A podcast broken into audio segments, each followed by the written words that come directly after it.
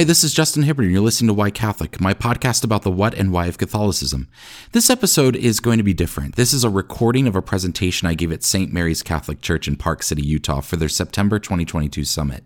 St. Mary's is not only the oldest Catholic church in Utah, but it's also the parish that I attend and where I was confirmed at the Easter Vigil in 2022. The title that the church provided for this presentation is From Baptist Pastor to Faithful Catholic. If you've been listening to previous episodes, then some of the stories you'll hear may sound very familiar, as this presentation combines my personal testimony with some of the theological reasons that compelled me towards Catholicism. It was truly an honor to be able to share my story with my parish and to be able to share my story with you.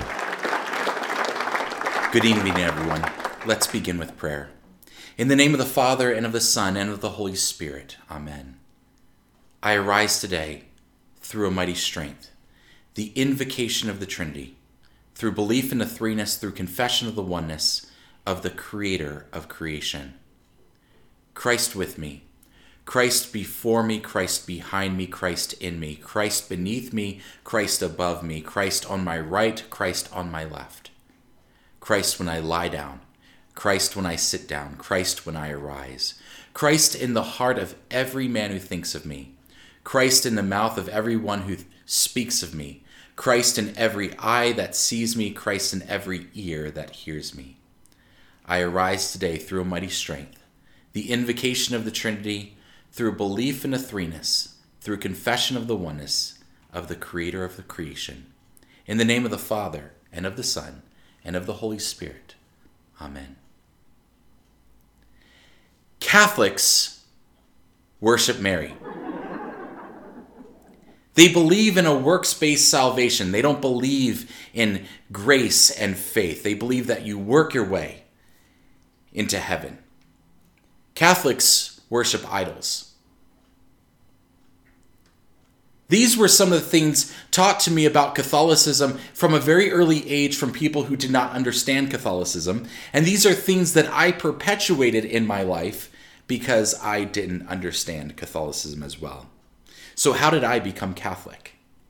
Good evening, everyone. My name is Justin Hibbard, and it's a pleasure um, to be here tonight. Thank you so much for coming out to, to hear my story um, or for coming out for the free beer and wine. But thank you, anyways, for, for being here. I, I truly appreciate it. And I'm so excited to share my story. It's actually not just my story, it's God's story, it's our story together because you have had a part in this as well. I want to just give you a very brief synopsis of my life. Um, I grew up in a home uh, that was affiliated with the Seventh day Baptist Church, not Seventh day Adventist, Seventh day Baptist. It's probably a denomination, it's tiny, it's probably something you've never heard of before. But I spent my entire youth, young adult, and even part of my adult, adult time there. Um, I was uh, I went to a fundamentalist Baptist school from pre-K through sixth grade. In seventh through twelfth, I went to a Reformed Christian school that's associated with the Presbyterian Church. Um, I went to a Wesleyan college. And during college, I got involved with a, a Pentecostal churches and in a, in a charismatic group of Christians. After college i went on to pastor a church. I, right after college i was i don't even think i was 22 yet. And uh, that went about as you can imagine. It was kind of a disaster. But i spent a couple of years there. Uh, my wife and i we decided to leave the seventh day baptist denomination um, and i went on to be the worship pastor of a church with a, a, close friend and a mentor who grew up as an orthodox jew converted to christianity and um, he offered me a position as the worship pastor at his church I spent um, a number of years doing that. And then he took a call to go to the West Coast uh, to pastor a church out there. And so I stepped in as the pastor. Um, here's a picture actually of, of me baptizing my oldest daughter. She just turned 16 and um, and uh, I think she was five or six there. And in fact, she's not here tonight because her and her sister are both in marching band. They have a big competition. Uh, my oldest, Analia, she um, is the drum major at Wasatch High School, and her sister Naomi is in color guard. Uh, but with me tonight is my son Xander, as well as my wife Carlene. After um, a number of years in vocational ministry, uh, I was always a part time pastor. I put part time in quotes there because you're never really part time. Uh, but I had a full time job on top of pastoring. And so we decided that hey, I was either going to die before I was 40 or our family was going to fall apart. I was always so busy. So um, I decided to leave vocational ministry at the age of about 34. And um, during that time, though, we, we got to experience other churches. We spent some time in a Mennonite community. We lived in Lancaster, Pennsylvania. Um, and then we spent a couple of years in a Presbyterian church. And then when we moved out to Utah, we were attending an evangelical church. I, I give you this um, because I want you to understand that my background is thoroughly, thoroughly Protestant. In fact, um, I at an early age I was um, writing about Christian apologetics. Even before blogging was a thing, I was blogging about Christian apologetics and I was defending the faith. And one of the things I'd often um, argue against was Catholicism. I saw Catholicism as this kind of deficiency of Christianity, this kind of corruption of Christianity. And, um, you know, even when I, I met some dear friends who were devout Catholics who said, hey, you know, the things that you're saying about Catholicism isn't really accurate at all. You know, I, I still saw Catholicism as this stale, lifeless, boring religion. I mean, you guys look at your priests like look what you make them wear like all of those suffocating clothes and you're standing up and sitting down and saying the same thing over and over every week and i thought man this is so stifling. My version of christianity looked like this with the hipster t-shirts and jeans and the electric guitar and the strobe lights and the fog machines and the sound system and this is where the holy spirit was. Thank you very much. So, how in the world did this happen? How in the world, on April 16th, 2022, did I make a profession of faith at St. Mary's Church here, saying, I believe and profess all that the Holy Catholic Church believes, teaches, and proclaims to be from God? Tonight, I'm going to share with you uh, my story, and actually a few stories. You see, one of the things that I've learned is, um, you know, I, I can't speak for everyone, but among those who are Catholic converts, uh, one of the things that uh, a similar theme is someone will ask me, "Hey, Justin, when when did you become Catholic?" and and I can look at specific moments in my life and I can see, you know, the progression here. I certainly see this night at the Easter Vigil where I made that profession, where I was um, where I received my first communion, communion where um, I was confirmed into the church. I remember starting RCIA. But as I look back on my life, I also see these little vignettes that meant nothing to me at the time, but it was like Jesus planting these little seeds and just being patient and waiting and watering and just waiting for the right opportunity. So tonight I'm going to share with you uh, a few stories um, I could probably share lots of stories, but I'm just going to pick three for the sake of time uh, about how I ended up here. And my purpose is this number one, um, I, I want to share my faith. This is so meaningful to me, and uh, getting to, to share it is such a delight. And I'm so humbled that St. Mary's would ask me to do this. Um, the second thing that I want to do is, is I don't know where you're at um, in your relationship with the Catholic Church. Uh, maybe you are a cradle Catholic. Maybe you're considering Catholicism. I hope something tonight, I, something I say tonight, may spark something inside of you. Um, eh, maybe it'll be helpful, and I'm always happy to have a conversation with you. Or maybe you have friends that you've been talking to about Catholicism, and maybe something I say might be helpful to you as well. Uh, the third thing is is this: is that I, I have a heart for ca- cradle Catholics, people who grow up in the church.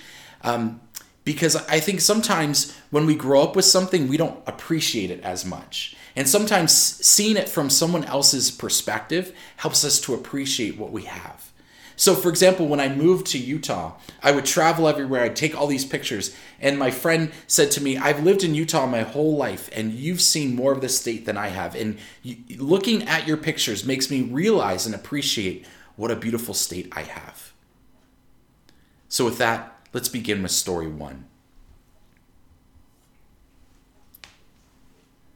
I boarded a red eye flight from Salt Lake City to Newark, New Jersey. I sat in my window seat, nestled into my window seat. I pulled out my noise canceling headphones when all of a sudden, this bubbly young lady plops down in the middle seat right next to me. She was overflowing with joy, and I said, I've never seen someone so excited to get on a flight, let alone a red eye flight, let alone a red eye flight to New Jersey, sitting in the middle seat.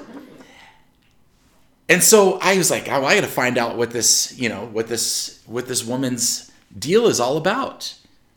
And so we, we she was a chit chatty kind, you know, the the kind that sometimes you don't want to sit next to in an airplane. Airplane, but I decided to engage with her in a conversation, and I learned that she was a student at BYU Idaho, and she was headed to her more year and a half Mormon mission trip in New Jersey. And then I felt really bad for her because I was like, this girl could go anywhere in the world, and her church is sending her to New Jersey. What? This poor, poor, poor, lovely, bubbly young lady. Uh, anyone here from New Jersey? I should have asked that first. uh, so, so uh, I'm from Maryland. I spent most of my life in Maryland. Um, I spent a few years in Pennsylvania, and we talk about New Jersey the way that Utahns talk about California and Wyoming and Nevada and Arizona and so on. You get the point. So we're we're, we're chatting, and um, our conversation turns into onto the theological. And you know, I wasn't here to uh, have an argument with her. I wasn't here to try and convert her or tell her what she was, you know, like, oh, you're going on a mission trip for nothing or something really insensitive like that. Um, I wanted to learn. I had just started working for a Utah based company. I had a lot of Mormon coworkers, and I'm like, I don't really know anything about Mormons. And, you know, I'd love to hear it from their perspective. What do they believe? And so I, I just started asking questions. Well, what do you believe about this? And why do you believe about this? What do you believe about this? And why? And, and so on. So there comes a time in the conversation where she uses a phrase that I had never heard of. It, she says, the great apostasy. Anyone here heard of the great apostasy? Do you know what this belief is? So this is so I didn't know either, and and so I said to her, I said, hey hey, I'm I'm gonna need you to explain that to me. I, I don't know what the great apostasy means. And she said, sure. She said, after the original disciples, the apostles died, the church went apostate, went off the rails. It started believing weird things. They practiced a, a distorted version of Christianity. And um, God took away his blessing and his priesthood from the church and did not restore it until 1829 with Joseph Smith. And I said, okay, I'm tracking with you, uh, but what you're saying here makes me have serious questions. I said, Look, are you suggesting to me that Jesus' disciples, the very people that walked with him, that performed miracles with him, that saw him perform miracles, the ones that he laid hands on and gave his authority to, are you suggesting to me that they were incapable of pastoring the next generation of Christians? Or I said, or, or, you know, Jesus' last words to his disciples was go and make disciples of all the nations, baptizing them, teaching them to obey everything I've told you, and I will be with you always, even to the very end of the age. Are you suggesting that Jesus just kind of changed his mind? Or consider Pentecost. At Pentecost, the Holy Spirit arrived, and you had Christians that were scared. They were locked in a room in Jerusalem, and all of a sudden the Holy Spirit comes and just empowers them. And Peter gets he gets up and he gives the this guy who's like fumbled through his faith with his time with Jesus gets up and gives the sermon of his life. Are you telling me that the Holy Spirit was incapable of keeping out apostasy, a systemic apostasy from his church. On her lap, she had a Bible because she was she would look at various verses as she was talking to me, and I said, "What about that Bible there? You when was that Bible established? When was the canon established? It was established long before 1829. How can you trust that that Bible is true?" That translation that you're using was, a, was translated long before 1829. How do you trust it if the very people that gave it to you were apostate? But in asking these questions, I suddenly was struck with something. I had to ask those same questions of myself. Because as a Protestant, I didn't believe I didn't call it the great apostasy. I'd never used that that phrase, but we believed something very similar to what the Mormons believed. Um, we believed that you know the Catholic Church was the only church at the time, and um, and it was going okay, and then all of a sudden it just went off the rails. And if you would ask me, Justin, when did that happen? I would give you a vague answer and say something like, "Oh, Constantine," but I didn't know any of the details. I didn't understand it. I would just say what people have told me. Oh, yeah, Constantine. Constantine was the fall of the Catholic Church, and that's when things went really awry. And I realized I knew nothing about the early years of Christianity. I didn't know who who Clement was. Clement? Oh, he's listed in the Bible? I didn't know that. I mean, okay, he's a disciple of John. Oh, he wrote stuff? I didn't know that. Oh, he's the third bishop of Rome, the third pope? I I didn't know that, you know? And so I began to read the early church fathers and read the early historic record of Christianity. And something jumped out at me like it does for every Protestant who reads this. You read it and you're like, oh, this doesn't look like my mainstream evangelical church at all. This looks really Catholic, both in its doctrine and in its structure. St. John Henry Newman, uh, the famous Anglican who converted to uh, Catholicism, said this. He said, "To be deep in history is to cease to be Protestant." Actually, he says a lot more. He says, "He says so much must the Protestant grant that if such a system as he now believes he would be introduced in early times, it has been clean swept away." As if by a deluge, silently, swiftly, and without memorial. In other words, inside of the early church history, you see um, heresies pop up. You see things like Gnosticism and Docetism and um, Arianism and so on. It's not like the Catholic Church tried to hide these isms. Uh, it talks about them. It talks about how they they put them out. What did they do to keep the church from going down that path? But a lot of the Protestant beliefs that we have that are different than Catholicism, we do not see those at all in the early historic record of Christianity. We do not see them until like the Reformation or later. Now, this was this airplane flight was about 7 years ago, and it's not like I got off the flight and immediately said I'm becoming Catholic. It's not like that at all. But I began passively percolating on these um, ideas of the early church and really inquisitive about the early church and started just reading things here and there about it. Um, and all of that was kind of going on under the surface. I want to move on to story number two because after I let after I left uh, vocational ministry, um, you know, we attended some different churches and. I have to admit, I was struck by something. I was like, man, all I feel like I'm doing is coming here and being a spectator. I, am coming here, I'm uh, listening to music, I'm listening to this long sermon, and then I'm going home.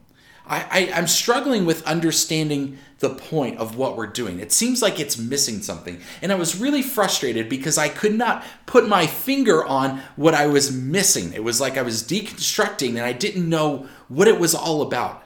You know, and I wasn't deconstructing my faith, it was like I was deconstructing my church experience. What are we doing here? Where is the substance? What is happening? Why why is it just this long sermon? And you know, certainly there was this aspect of community and we're coming here and we're saying hi and we're seeing people and everything like that. But uh, you know, it's like I mean, I could do this in my living room. What is what is church about? Well, during 2020, everybody's uh, favorite year, I know, um, churches shut down, the world shut down, right? And uh, pastors decided, here's what I'm going to do. I'm going to take my camera and I'm going to point it right at me, and this is what church is going to be. And they would tell us to tune in at 11 a.m. or whatever and watch the music and watch the sermon. And and I was like, what are we doing here? You know, I was like, my experience in my living room is kind of no different than my experience at a church. I mean, minus all the people, right? But you know, I could get people together and we could do this in my living room. But you know, I, during the week, I'm listening to praise music. I listen to better sermons from well known pastors during the week. Why should I be doing this? What is this? Why is this church? How is this the only thing that that church is. You know, I don't know what it was like in the Catholic Church, but in the evangelical circles, 2020 was a real mess. You know, they say that crisis creates character. I say crisis reveals it. And it was pretty revealing what was coming out of a lot of evangelical churches in um, in, that tw- in 2020 amidst the the pandemic, the race riots, just that awful election. Um, you know, it, it was it was gross. And and so I began just thinking about what do I want in a church? I mean, when when things reopen, when things kind of get back to quote unquote the new normal, what do I want to see? What what kind of church community do I want to be a part of? And so I began to kind of make a mental list. I said, number one, I, I want it to be Christ centered. You know, so much of these evangelical churches, you know, it, it's it's personality driven, and I don't think anyone wants that. I don't think pastors, you know, um, I well some do, but I, I think that for the most part, pastors say, yeah, this is a Christ centered church. But the reality is is that because so much of the time is focused on music and it's focused on the sermon, especially the sermon, it's really personality driven. That people go to church where they enjoy listening to that pastor because they're going to be sitting there for 30, 45 minutes, even maybe closer to an hour listening to that person. I said, I, I want the focus off of an individual and onto Jesus. I said, you know what? I I value history. I've learned a lot from Christian history. So much of church, my church experience here, it's like we don't even talk about history. We, we talk about um, we talk about five ways to um, have financial freedom. You know, seven ways to show kindness. I mean, tell me, I want to know about Christian history. What is this thing that I believe, that I'm in communion with uh, people that have passed on, uh, the martyrs of history? What is this thing that I believe? You know, 2020 was a year when people suffered, people lost jobs, People risked losing their homes. And I thought, I want a church that is charitable. I was so moved to hear of the hundreds of thousands of dollars that St. Mary's gave to families in need. I mean, that touched my heart. Um, you know, another thing I said, I said, I want a church that's diverse. And that's kind of hard in Utah, but but in reality, it doesn't matter where I was in life. It was like churches always looked like me, looked like white, middle class communities. And especially with the race riots going on, I'm like, how are we supposed to minister to the black community when there's no black community around us to tell us how we can minister to them? How can we create empathy when when our our spiritual exercise for the week includes people that just look like us? I said, I, I, really crave that diversity. And I know it's challenging in Utah because it's not a very diverse place. But I thought the other thing is, you know, I'm looking for a global church because maybe we can't manufacture diversity, uh, a super diverse environment here in Utah, but certainly we can have voices that speak into our church, that it's not just about the four walls of our church, what's going on in our community and in our valley and in our mindset, but rather how do Asians think about Christianity? How do Africans, how do South Americans think about Christianity? What do they have to say about our faith? You know, there were a lot of pastors saying some really nonsensical things during the pandemic. And I thought, I need a church where pastors are accountable. I can't go back to a church where there's no uh, accountability structure, you know? Um, Another thing is, I'm looking for a church that's consistently pro life. You know, there were so many churches that were like faith over fear, and they threw out masks. It's like, it's like either we get together maskless or else, you know? And it's like, why? Like, why make this an issue? Why not just be prudent? Why, why, why do this? Like, get together and take proper precautions. I have to say that, you know, our first um, let, our first mass was at Lent at St. Lawrence, and I saw that we had to sign up. I saw that there was like every other pew was closed off, that they were really limiting seating, that people had to wear masks. And that to me that was a big witness because my wife, she was an ER nurse at IMC. She's in the thick of COVID and dealing with COVID. She's watching people die. She's putting people on ventilators, you know, and and um, for us to see that kind of care that's that the church is taking as just proper precautions just spoke volumes to us was a real witness to us. And so we greatly appreciated that. Nobody likes to wear masks but you know what? Taking just small precautions to protect others lives i thought man what a mess christians that that that are getting up here and saying no masks no this no that no precautions. What a mess we're making with the world. What we are destroying our pro-life witness and so I was really looking for a church that was consistently pro life. The other thing is a church that's above politics. You know what? In my in my circles, we get so dragged into politics, and um, and I was so tired of it. I you know the the election of 2020 was an absolute fiasco. It was a disaster. It was an embarrassment, and I thought, you know what? I don't want this anymore. I don't want a church uh, a community that just like toes the party line. I want a church that speaks into politics, not becomes a slave of it. So I was thinking about all of those things, and I finally came to a question. And I said, Am I looking for the Catholic Church? Now you have to understand what a what a um, what a crazy question that was. Because never in a million, million years would I have ever, ever asked this question. Would I have ever, would I have ever considered Catholicism? I was very anti Catholic. And here I was asking this question. I, I had to come up with, I, I had to ask myself two things. Number one, I was like, am I, it's, a, it's because I'm stuck inside and I've just gone crazy. you know, is this, is this it? Or, or I had to ask myself, look, am I considering Catholicism? Because for the first time, I've really kind of broken ties with um, the, the Christian communities that keep me in these circles and these Protestant evangelical circles. And so for the first time, I have space to ask these questions. I, you know, my my church community, the one that I, I feel closest to, the one I spent so much time with, is 2,000 miles away. My family is 2,000 miles away um, on the East Coast.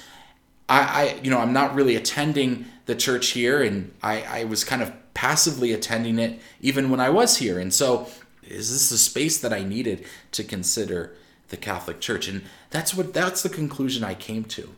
And so I said, well, you know what? I, I really need to understand this. I need to really investigate Catholicism. And, and so I, you know, I'd get on St. Mary's website and I'd look at all these videos that Father Gray has posted, these St. Mary's minutes and everything. But then I said, you know what I really need? I really need, I need someone to explain Catholicism to me like a Protestant. Um, but not a Protestant that explains Catholicism in like a nefarious way, like a lot of them do. Like this, this is what the Catholic Church believes, and this is why it's wrong. I don't need that. Um, I, I, I have Catholic friends that can explain Catholicism to me, but what I need is I need someone who maybe was a Protestant who converted to Catholicism who can speak those languages. And so I stumbled across this podcast called On the Journey with Matt and Ken. Has anyone listened to this podcast? I highly recommend it. It is fantastic. Um, uh, Ken, the older guy, he was a former Baptist pastor converted to Catholicism. Matt was a former Wesleyan that uh, converted to Catholicism. I thought, this is great. I was a former Baptist pastor and I went to a Wesleyan college. And they're able to explain Catholicism in using, um, in like a bilingual kind of way. So they're able to say, look, hey, this is how I thought about this when I was a Protestant, and this is this is how I think about it now as a Catholic. Um, and this is this is what what's wrong about what Protestants say about Catholicism. And I found this to be so so helpful. In fact, uh, Ken and I, uh, he's reached out to me on Zoom. We've had a couple of calls and we've emailed back and forth. And so he's been really helpful um, personally to me. But they're part of um, a bigger network called the Coming Home Network. How many of you are familiar with the Coming Home Network? Yeah, they've, you know, they do tons of videos of people who are coming into the Catholic Church, Catholic converts, Catholic um, reverts, uh, people that left and are coming back. And there's a whole online community as well. And so I got involved in this online community, and I'm seeing other people that are uh, thinking about Catholicism, whether they are atheists or uh, former Protestants, or again people that are coming back to the Catholic Church, and um and and I thought to myself, I thought, man, this is this is crazy. I said, I mean, I, I was like, first of all, I can't imagine telling my friends and family that I'm becoming Catholic. I just can't imagine doing that. But I said, on the other hand, like this is kind of a big deal. Like I'm a pastor, a former pastor. Is I had a um, started a number of ministries, and here I am coming into the Catholic Church. This this would make waves. This would be a, kind of a big story. And then I discovered that there's a whole private section on here for former and current clergy who are considering becoming Catholic. And I was like, oh, my story is not special at all. And I feel for some of these people. You know, I had left ministry like seven, six years prior um, to my conversion to Catholicism, probably about five years from when I started looking at Catholicism seriously. And, um, and there are pastors on here that are current pastors. You know, I, I feel for them. When they decide they're going to become Catholic, they're going to lose their jobs. And for some of them, this is all they've ever done their entire life. And they're going to have to find a new career. And I thought, man, here I think I'm some special case, and I, I'm really not at all. But you know, what I've realized is that for Protestants becoming Catholic, it's a little bit like this, a little bit like American Ninja Warrior, right? We have um, obstacle after obstacle after after obstacle, and some, you know, for these for these athletes, some of the obstacles are easier than others. They breeze through one and they get stuck on the other, or vice versa. And for Protestants, it's a lot like this because you have to understand that everything we've been told about Catholicism from the very beginning, it's it's that you know they're they're lies about Catholicism, they're half truths about Catholicism, or they're like here's here's what Catholics believe and here's why it's wrong. So we have to unlearn everything, and it feels a little bit like these American Ninja Warrior challengers where we um, you know we think about mary. Okay we have to work through this. We have how do we how does the church think about this? Can i get over this obstacle you know? Oh the pope and so on and so forth. And um, and so it's it, it's it's it's a lot of work to go through it. It's a a lot you know it's for some people it takes years to go through it. Now as i was working through these obstacles there was one one that i knew was lying up ahead that i was i was going to struggle with I mean, the other ones I was kind of getting through, some some quicker than others, but I knew there was one ahead, and I did not know how I was ever going to believe what Catholics believe. Does anyone want to take a guess at at what it is? Oh man, you guys nailed it. Yeah, the Eucharist. And it's not because I didn't know what Catholics believe about it, it's because I did know. In fact, some uh, 20 years ago or so, early on in my time in pastoral ministry, I had a parishioner who was dating a Catholic girl. And he said to me, he said, "Hey Justin, um, me and my girlfriend are having some struggles in our in our relationship because of the differences in our faith. Could you could you possibly meet with us and talk with us?" And I said, "Sure, I'd be happy to." So I sat down with them, and the Catholic girl says, "Look, I don't know what the big deal is. I'm Catholic, he's Baptist, big deal." And I said, Well, you have to understand, you guys believe some different things. I, I said, For example, communion. You know, us Baptists, we believe that the bread and wine are symbolic. Catholics believe that the bread and wine become the body and blood of Jesus. And she looked at me funny and she was like, No, we don't. And I was like, Sure, you do. This is called transubstantiation, you know? And, and she's like, No, no, we don't believe that at all.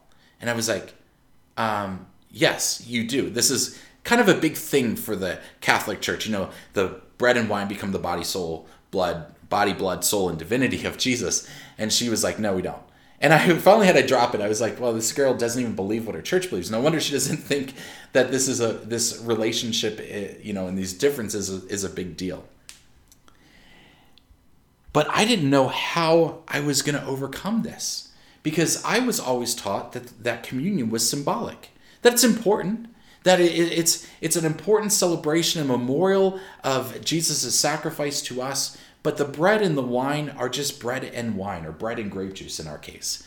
Um, nothing happens if the crumbs fall on the floor. Nothing happens if if there's still juice in the cup when it's over. Nothing happens. Like it's not a big deal.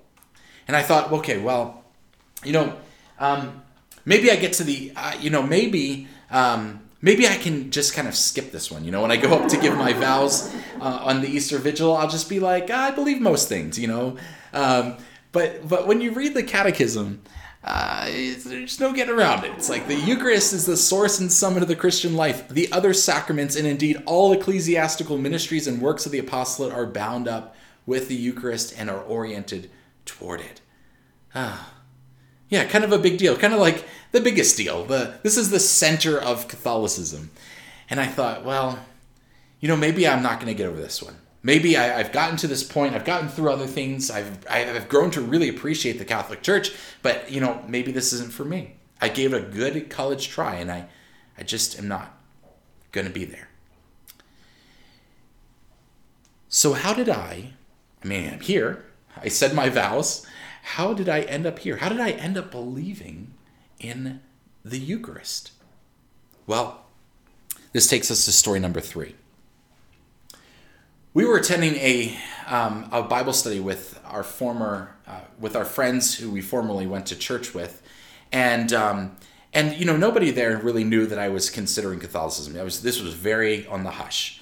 Um, I was not going to say anything until I had made a decision, and um, we were discussing in this Bible study 1 Samuel chapter 4, chapters 4 through 6. This is one of my favorite passages in Scripture. It's about the Ark of the Covenant. Now, if you're unfamiliar with the Ark of the Covenant, the Ark of the Covenant was um, Israel's sacred artifact. It was a box uh, in, with overlaid with gold. It, it inside had the Ten Commandments it had uh, manna from the wilderness. It had the first high priest Aaron, his budding staff. It budded almonds, and it was in there. And on top was a lid with two angels, golden angels. And this was this was just the most sacred pla- sacred space for Israel. Um, nobody was to touch the ark. When the priests carried it, they carried it using poles. It stayed in the innermost room of the of the tabernacle. Um, and on Yom Kippur, the Day of Atonement, the high priest would take blood from the bull and the goat sacrifice, take it in and drizzle it on top of the Ark of the Covenant. And God said, I'm going to meet with you there on top of the atonement cover. And, and so this was this was God's presence concentrated on this particular box. So the story of 1 Samuel chapters 4 through 6 is about the Philistines hijacking the Ark of the Covenant. And if it's okay with you, I would like to retell this story using my favorite version of the Bible, the Brick Testament, or uh, also known as the Lego Bible. The, the story begins with the Philistines in battle with Israel. The Philistines were Israel's just nemesis. They were just a thorn in Israel's side. And the Philistines, I think, are pictured here using the uh, wearing 18th century uh, Russian garb, and the Israelites here are uh, portrayed as, I guess, Jedi's. I guess. So, anyways, the Philistines slaughter Israel, and um, and so the elders of of Israel decide they had an idea. They said, "Look, I've got an idea. Let's take the Ark of the Covenant." And let's take it into a battle and we'll go back into battle with them and surely we can't lose because you know the ark of the covenant is powerful right kind of like they're going to use it like their good luck charm and they conspired with eli's two sons now eli at the time was the high priest he was old um, and his two sons were uh, were like the Beavis and Butthead of Israel. I mean, pastors' kids, right? And so, and so, uh, so these guys they take the Ark of the Covenant into battle, and it backfires big time. Uh, the Philistines slaughter Israel again, and this time, to make matters worse, they steal the Ark of the Covenant. Now, to illustrate how big of a deal this is, uh, one of the Israelite messengers comes to Eli to say, Hey, Eli, man, bad news. Um, your sons are dead. And Eli doesn't respond to that. But then he says, Oh, and the Philistines stole the Ark of the Covenant. And that's when Eli falls over in his chair, breaks his neck, and dies.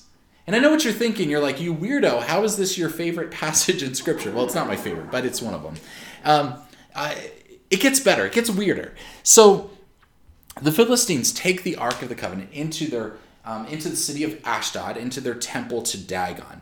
And the next day they come and discover that Dagon is lying prostrate in front of the Ark of the Covenant. And they're like, well, that's weird. He fell over. So they pick him up and they put him back. And then, and then the next day they come in and they find Dagon's head and hands chopped off and laying on the threshold.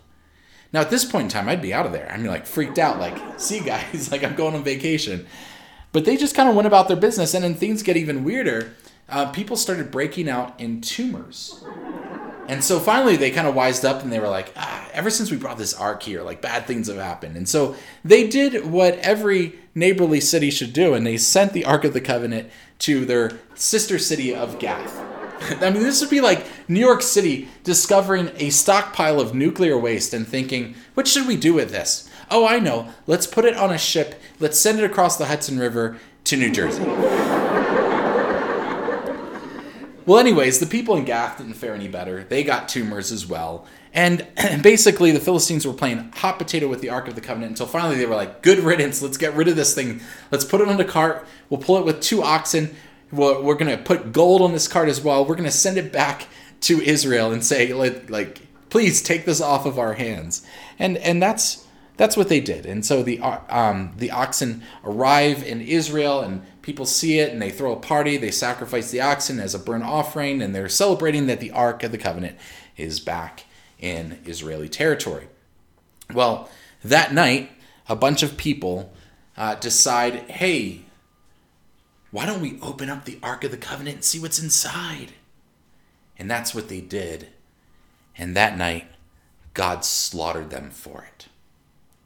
It didn't matter if they were the Philistines or the Israelites. If they profaned the ark, there was going to be consequences. They would pay for it with their life. I don't know if you've seen this movie, uh, Indiana Jones and Raiders of the Lost Ark, but there's this scene at the end where uh, the Nazis open up the Ark of the Covenant and all hell breaks loose. Actually, I should say all heaven breaks loose. These the angels turn into angels of death and like melt people's faces off, and it's really gruesome and graphic. And I know that it's a Steven Spielberg Spielberg film, and I know that this is fictional, and he's probably taking lots of liberties here. But but you know, I, I kind of think that scene's a little bit more fact than fiction.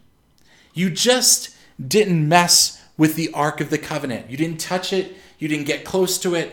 I mean, it was a it was the holiest thing, the holiest place in all of Israel.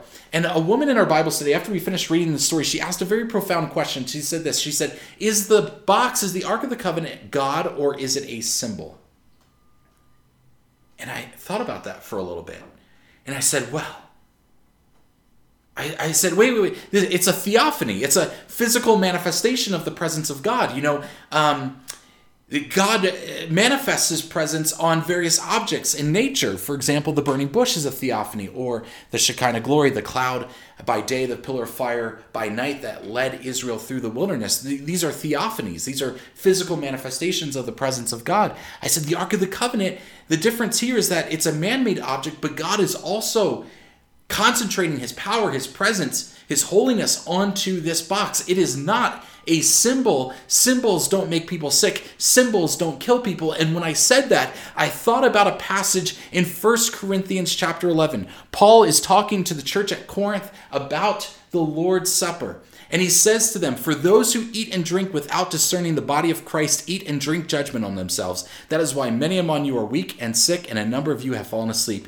And then, right then, Right then, the light bulb went off, and I said, it, It's not a symbol. The Eucharist is not a symbol. Symbols do not make people sick, symbols don't kill people. And that's when I began to really think about what did the early church fathers think about the Eucharist. And it's unanimous.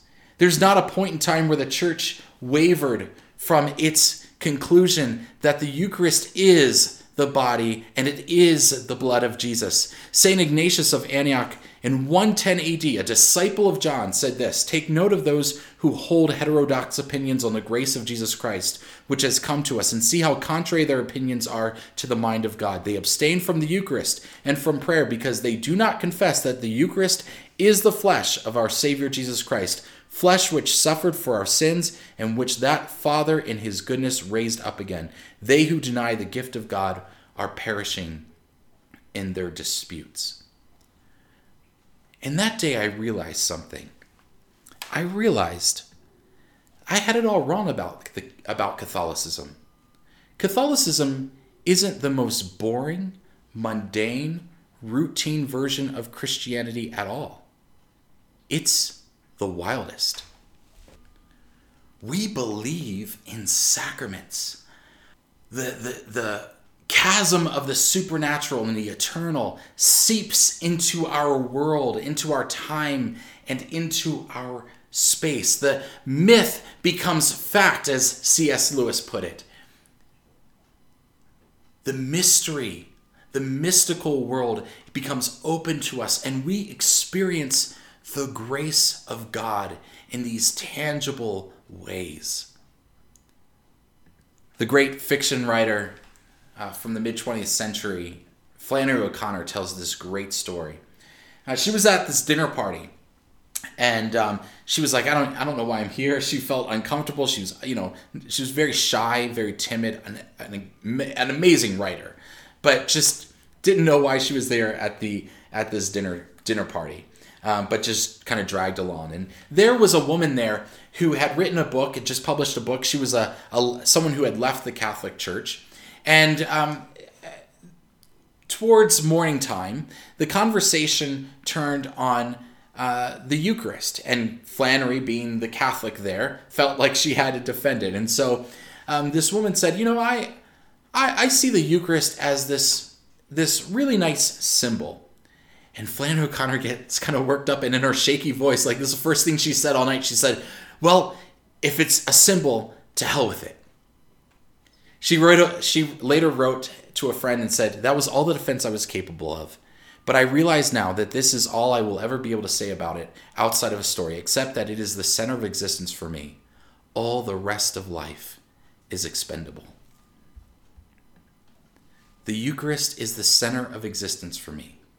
All the rest of life is expendable.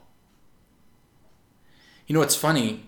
Um, the Eucharist is like the last thing that I considered in becoming Catholic. It should have been the first thing. It's the it's the most important thing, and uh, and and it was the hardest hurdle for me to overcome.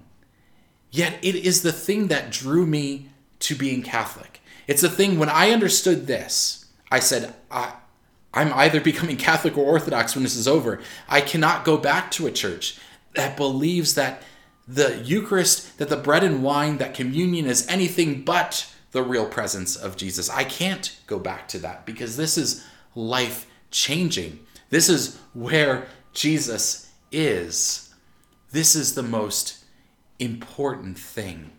This changes everything. And friends, I have to tell you that, you know, leading up to being Catholic, I could tell you all of the mechanics of the sacraments. I could tell you what I would do during confession. I could tell you what's going to happen and all of this stuff. I could tell you like here's what confirmation is going to look like. Here, you know, this is the theology behind the Eucharist. It's one thing to talk about it. It's another thing to experience it. And my life completely changed when I became Catholic. Experience the sa- sacrament of confession of reconciliation was a uh, the a life changer for me. Every week I experience the Eucharist, I I am changed. I see it in myself. I see myself becoming changed over and over and over again. I am not the same person I was on April 15th, 2022. I'm not a perfect person at all, but the Eucharist has changed my life. I want to just leave you with a couple of things. First of all, I have a podcast called Why Catholic. I love talking about my faith. And so this podcast is short episodes, are about 17 minutes, no longer than 17 minutes in length for the most part. And um, they deal with specific topics of Catholicism. I love writing about my faith. I always have. I love radio. I spent some time doing radio. And so that's what these podcasts are. And um, I would love if you take a listen, maybe even review it, share it with your friends, and, and so forth. But um, this QR code will take you to um, will take you to a link that has the list of podcasts. You can subscribe to Apple or Spotify or Google or anything like that. But also you can um, listen to them there on the web browser as well. It's whycatholic. I'm sorry, whycatholic.substack.com. And I, am doing this podcast for for a few reasons. Number one, I just love sharing my faith. Uh, this it brings me joy. This is what I'm living for. Um, but the second thing is you know, I have a real heart for bridging that gap between Catholics and Protestants. I don't think that Protestants, all Protestants, are going to listen to this and convert to Catholicism. But you know what I would settle for? I would settle for honest, honest conversations. Because so much of what Protestants read about Catholicism comes from other Protestants. It comes from dishonest sources. It comes from people who don't really know Catholicism. They're just talking about it from the outside. And here they can learn what Catholicism is from the inside. If nothing else, have that honest conversation. You know, the, the other thing that, that I have a heart for is I have for a heart for Catholics that walk away from their faith because they don't understand it. Nobody's explained it to them. Maybe they had catechism, you know, back when they were teenagers, but they haven't had the, you know, they haven't taken the time to think about their faith. And and so they don't know the what or the why behind it, and so they walk away from it. And I hope this is uh, something that can help them, something you can listen to on your commute. It's once a week episodes that that you can consume and learn about your Catholic faith. So that's why Catholic, um, the Why Catholic podcast. Thank you so much for that. And and I just want to end on on this note here. Thank you. Not only thank you for being here tonight, but thank you for being a part of this story. You know, this St. Mary's community in St. Lawrence was just a treasure for us um, in, in becoming Catholic. You know, uh, Father Gray, Killian, I mean, you guys um, just helped answer questions, met with us, had dinner with us. Um, our sponsors, um, Anthony Jewett, Anthony Shumway, Lizzie, you, you guys were just um, so instrumental in our lives. And of course, Deacon Tom and Nancy and the just the hours and hours and hours they poured into us at RCIA. This I, I'm so grateful for you all. And this isn't just my story. This is God's story. This is our story, and it's just beginning, and that's so exciting to me. And let me just end with this note. I was one of the most anti Catholic people out there. And if Jesus could turn my heart towards Catholicism, if he could make me Catholic, he can make anyone Catholic. God bless you. Good night. Thank you very much. Thanks so much for listening to this presentation. You know, afterwards, a lot of people came up to me to offer their heartfelt gratitude, which was just so touching to me. I also got a number of questions, and so along with this episode, I'm posting a Q&A episode as the next episode. Remember, you can always submit questions by sending an email to whycatholic at substack.com. I think one of the neatest conversation I had that night was from a young man who said, "Your story is my story." He told me how he went from being Pentecostal and is now Presbyterian, and it's really the church fathers and church history that is getting him to consider Catholicism. Well, for him and for anyone else like him, this is why I do this podcast. It is a joy to be able to share my faith because I know, you know what? I'm not a special snowflake. God is truly moving, ever desirous to bring together his fractured church, and I'm so humbled to be a part of it. Thanks so much for tuning in for this special episode. My name is Justin Hibbard, and this is Why Catholic.